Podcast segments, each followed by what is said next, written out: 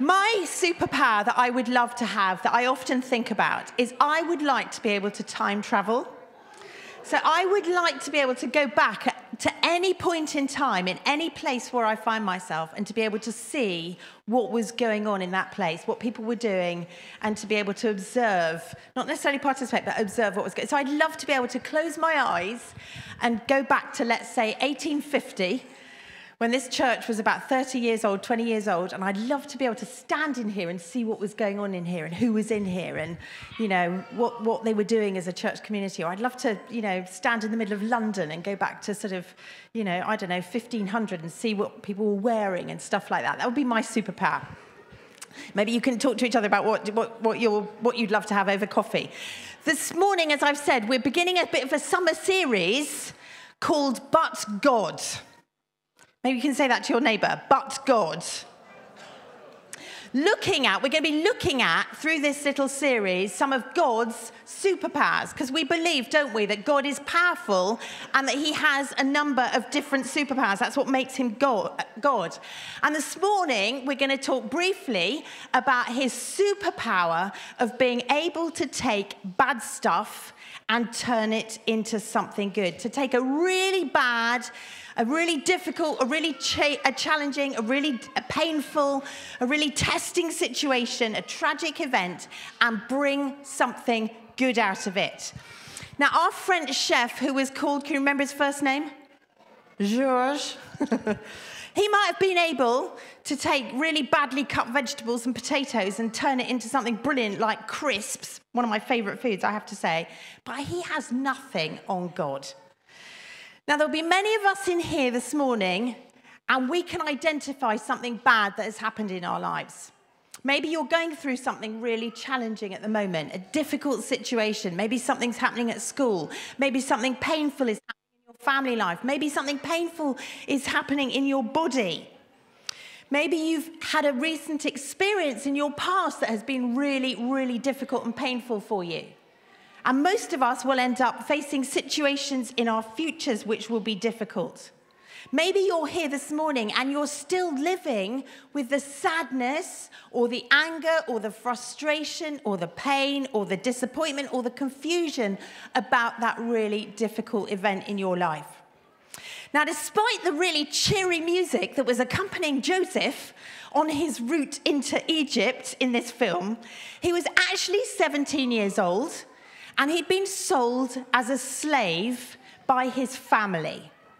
Now, I don't know about you, but if that had happened to me, it would have absolutely devastated me. Can you imagine what it would be like to be sold by the people who are supposed to love you into slavery?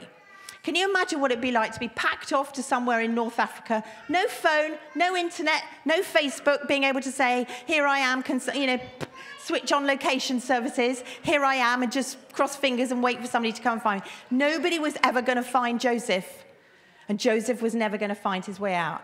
And tragically, we know, don't we, that that is still a living experience for many people on our planet. Slavery still exists.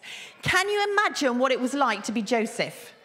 how he would have felt the sense of betrayal, the sense of injustice, the sense of abandonment, the sense of anger, maybe the sense of despair. How was life ever going to change? He'd gone from living in a really rich family, his family was really rich, to having lost everything. There are some of us in here this morning that know what it is to lose things or people that are really precious to us. Joseph probably even lost hope at times. But he ends up in slavery working for Potiphar. As we saw in the film, he works hard, he gets promoted. It's not a great job, but you know, he does well where he is.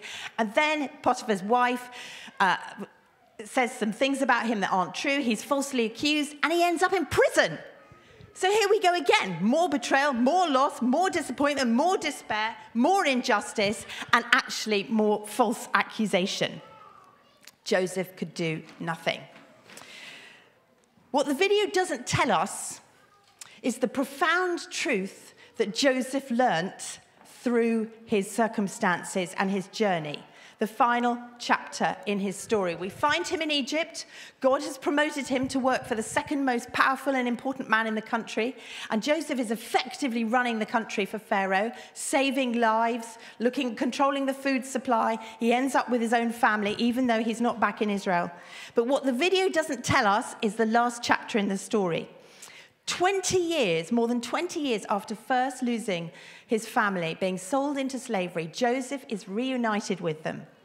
And instead of punching their lights out, I don't know what you would want to do to the people that actually betray you or hurt you or wound you or do bad things to you or cause pain in your life. I often want to punch their lights out or tell them what I think of them. Instead of doing that, Joseph says something really significant to them. And he says this, which is taken you can find it in, in chapter 50 of the book of Genesis, verse 20. He says this You, he's talking to his brothers, you tried to harm me, but God made it turn out for the best, so that he could save all these people as he is now doing. Joseph is actually telling his brothers in this moment, Do you know what, guys? I've actually learned something about God through my experience. And he's effectively saying, Do you know what? I've learnt that God doesn't cause the harmful things in my life. Look at the first thing he says You tried to harm me. He doesn't wash over what happened to him and who caused it, his brothers. He doesn't say, you know, he doesn't wash over it and say, oh, God obviously meant that to happen to me.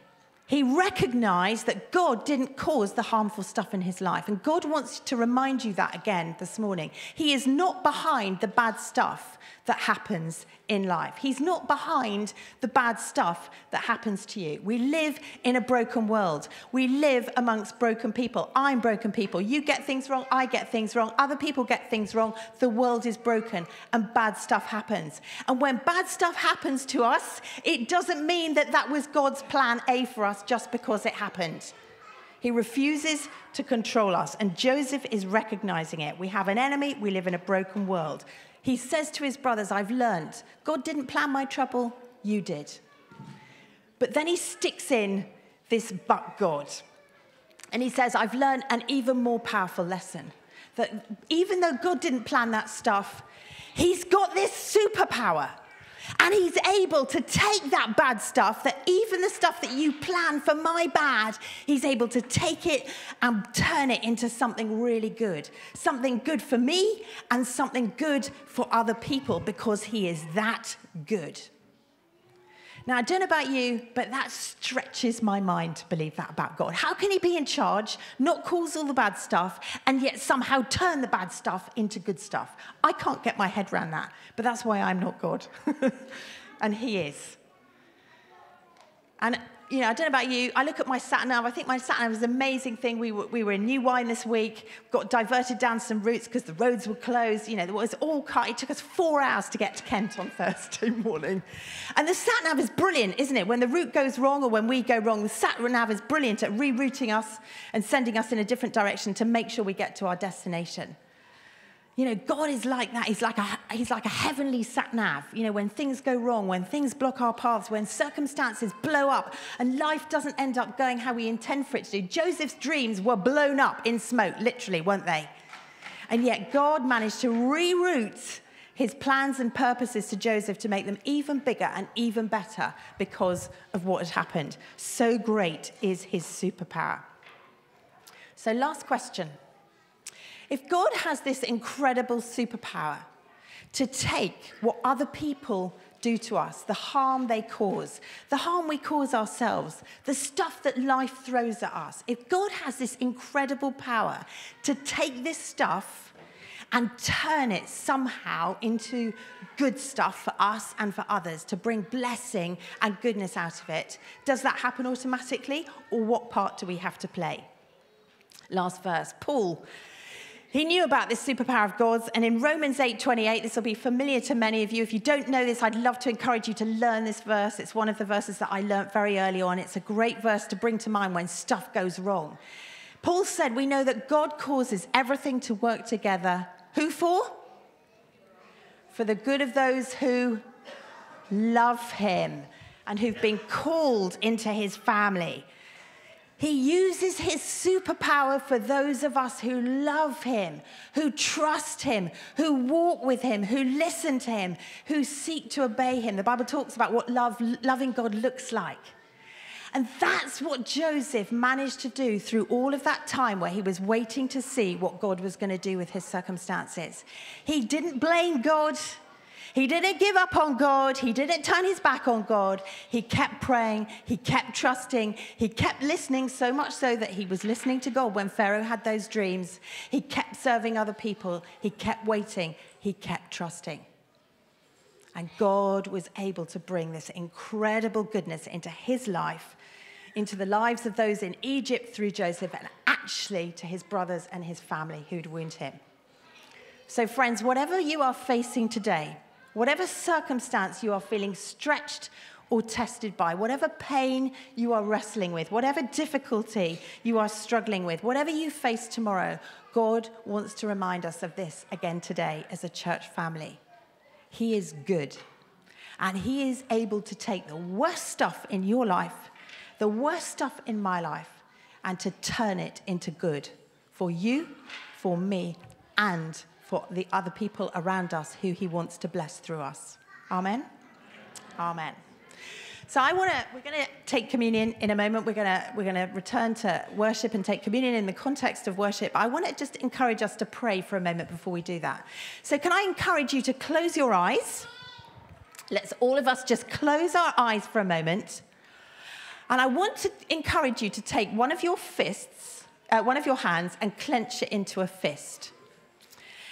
And as you clench it into a fist and you have your eyes closed, I want you to think of either a situation in your life that is really challenging, that is really troubling you, that is causing you pain, that is causing you distress, or that you're angry about. And if there isn't something in your own life, think about something in somebody else's life that you know, a situation that they're struggling with. And in the quietness of your heart, I just want you to say under your breath or in your heart, Jesus, I invite you into this situation to turn it into good. And as you do that, I want to encourage you to open your hand so that Jesus has access to this circumstance, to this problem, to this difficulty. Jesus, I invite you into this situation, into this circumstance and I want you to turn it into good. I want you to bring good out of it for me and for other people or for the person that I'm praying for. In Jesus' name, Amen.